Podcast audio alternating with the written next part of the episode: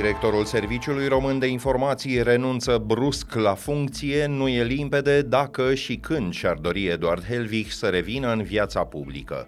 Din ianuarie până în martie, în România s-a luat echivalentul la 23.000 de ani de concedii medicale, potrivit datelor oficiale. Și vastă operațiune a armatei israeliene în Cisjordania, cel puțin 8 palestinieni au fost uciși. E luni, 3 iulie, ascultați știrile zilei de la Record. kadar.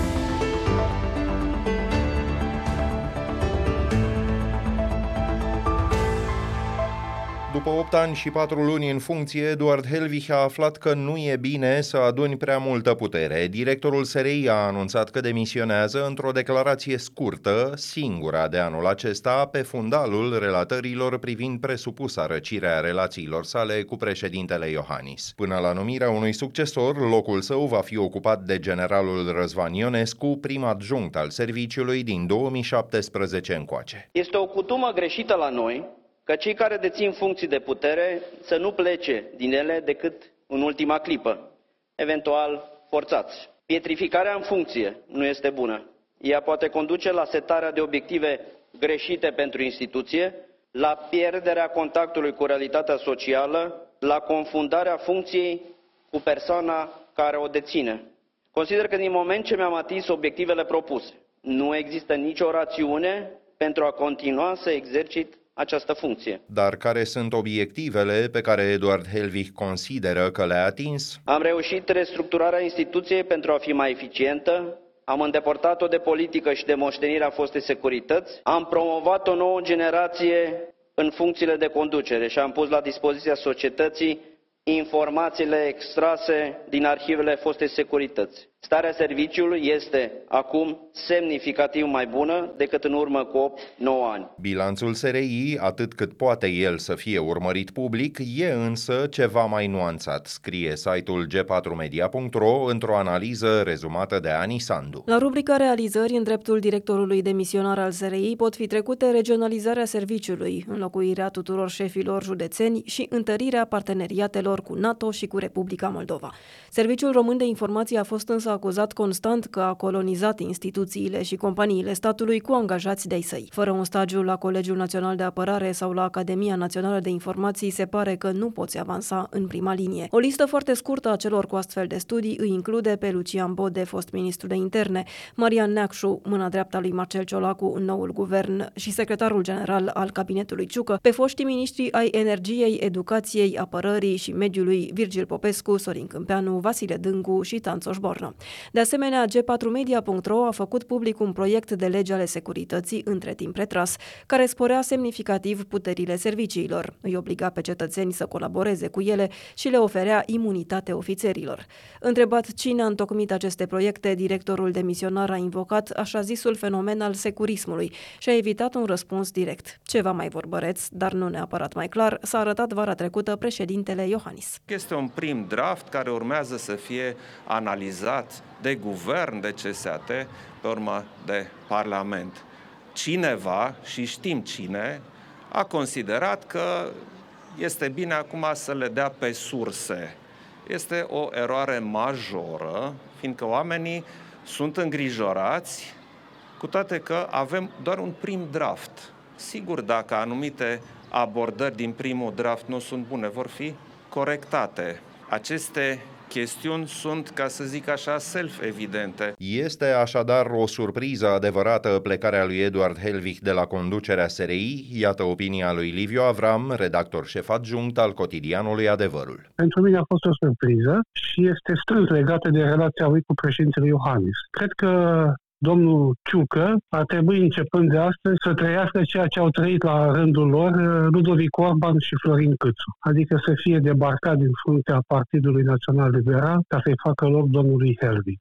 Nu e firește decât uh, speculație în momentul de față, dar îmi dai a înțelege... Altceva, că e, altceva nu avem. Îmi dai însă a înțelege că e greu de imaginat ca un demnitar de asemenea rang al statului român să dispară pur și simplu din uh, peisaj. Poate pentru o vreme. Da. E, aici e problema la care domnul Helving a lăsat uh, orfan de informații. Pentru ce perioadă? El înțeleg că a vrut să inițieze așa un soi de bună practică, și anume părăsirea unui serviciu atunci când simți că te-ai uh, împământenit prea mult acolo. Dar ar fi trebuit adăugată, tot ca bună practică, o perioadă în care un asemenea demnitar să stea un pic acasă înainte de a reintra, dacă dorește, în viața publică. Nu avem o confirmare externă că e bine ce a făcut. Luăm doar cu titlul de inventar ce a zis eu, cu acea regionalizare a serviciului, dar nu știm dacă e bine făcută, dacă e prost făcută. Cel mai mare reproș pe care l-aș aduce mandatului domnului Herwig este că SRI-ul s-a retras total din a furniza DNA-ului informații despre fapte de corupție. Deci, evident, principala vine aici o poartă Curtea Constituțională. Și mai avem, evident, chestiunea eternă, parcă, a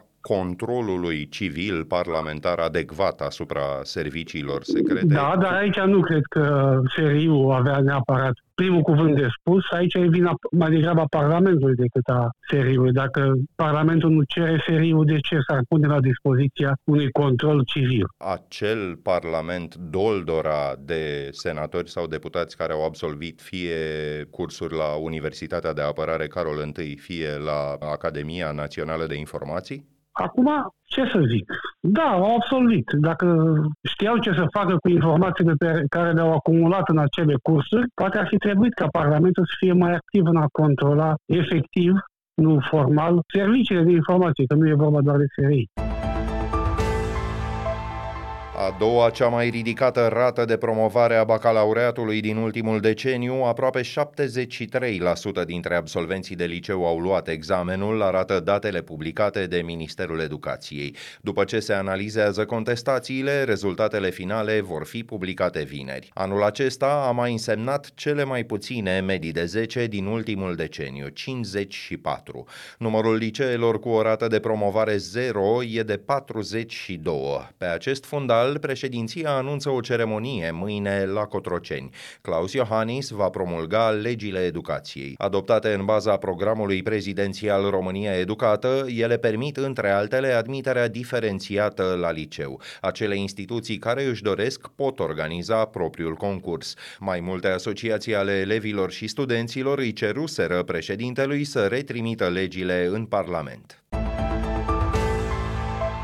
Eliminarea unor facilități fiscale în agricultură și construcții pare să aducă PSD și PNL în pragul unui conflict. Noi discuții între cele două partide de la putere au loc în aceste zile. Premierul Ciolacu a ținut doar să dea asigurări că patronii vor fi consultați, că decizia nu se va lua în grabă și că angajații din tehnologia informațiilor nu vor fi afectați. Scoaterea facilităților de la IT este o minciună și o dezinformare faptul că cineva a luat în discuție scoate.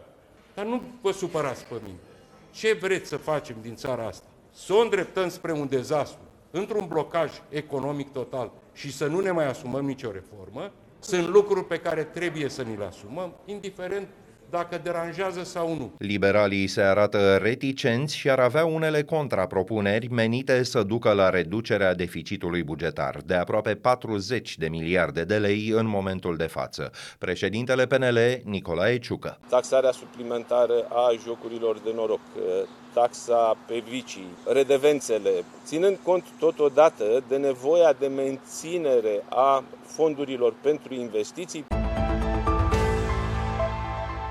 Circa 3200 de persoane au fost reținute în Franța de marți până duminică în 5 nopți consecutive de violențe. Acestea au izbucnit după ce poliția a împușcat mortal un adolescent de 17 ani din Nanterre, o suburbie a Parisului. Băiatul refuzase să oprească mașina pentru un control de rutină. Ministrul de interne a spus că mai mult de jumătate dintre cei reținuți nu ar avea antecedente. Vârsta media lor e de 17 ani. Azi noapte, intensitatea confruntărilor cu forțele de ordine s-a redus considerabil, nu a fost niciun incident major. Până duminică dimineața însă, 5.000 de mașini au fost incendiate și aproape 1.000 de clădiri arse sau avariate.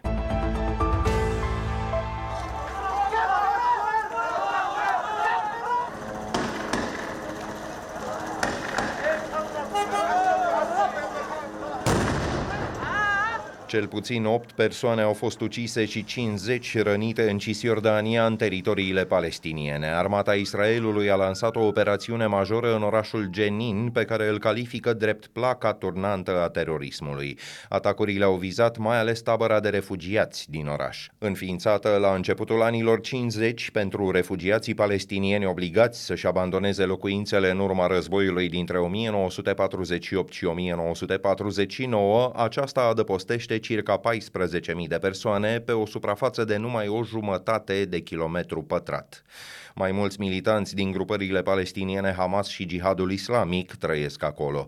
De aproape un an, raidurile armatei israeliene în orașe precum Geninul au devenit o obișnuință. Militanții palestinieni au lansat numeroase atacuri împotriva soldaților și a coloniștilor evrei din Cisjordania. Un diplomat palestinian din Regatul Unit a spus că aceasta nu e o operațiune militară, ci o invazie. La rubrica Fast Forward, alte știri care ne-au atras atenția pe parcursul zilei, cetățenii români și-au luat echivalentul la 23.000 de ani de concediu medical în primele trei luni ale acestui an. Aproape 1.900.000 de certificate, adică, potrivit datelor publicate de Casa Națională de Asigurări de Sănătate, la cererea hotnews.ro. Legea spune că primele 5 zile sunt suportate de angajator, celelalte de CNAS. Ministerul Sănătății se declara de curând preocupat de ceea ce califică drept un fenomen. Ministrul Alexandru Rafila a invocat posibilitatea ca unele concedii să se fie acordat în baza unor acte false. După caravana educației de la PSD, urmează caravana sanitară de la AUR. Partidul de opoziție pleacă la drum prin țară cu vehicule de un milion de euro. Cotidianul Libertatea scrie că formațiunea a reușit să ocolească încălcarea legii, mașinile s-au cumpărat din subvenția primită de la buget, însă aparatura medicală printr-o fundație apropiată de partid. Liderul George Simion recunoaște că a căutat, citez, lacune legislative, ba chiar adaugă că AUR va face în acest fel propagandă politică. Citez din nou, e la mintea cocoșului. PNL l-a exclus din partid pe Dan Vâlceanu, fostul ministru de finanțe, e considerat un apropiat al lui Florin Câțu, în cabinetul căruia a și activat, de altfel. A fost chiar și secretar general al PNL până în primăvara anului trecut, iar în cabinetul Ciucă a ocupat funcția de ministru al investițiilor europene. Membru al PSD până în 2009, Dan Vâlceanu s-a opus public în mod repetat colaborării dintre liberali și partidul lui Marcel Ciolacu. De altfel, a și anunțat că avea să voteze în împotriva investirii acestuia de către Parlament. Punem punct aici, dacă ascultați însă știrile zilei pe YouTube, vă și puteți abona apăsând clopoțelul care activează notificările. Ne auzim din nou mâine seară. Sunt Filip Stan David, toate cele bune!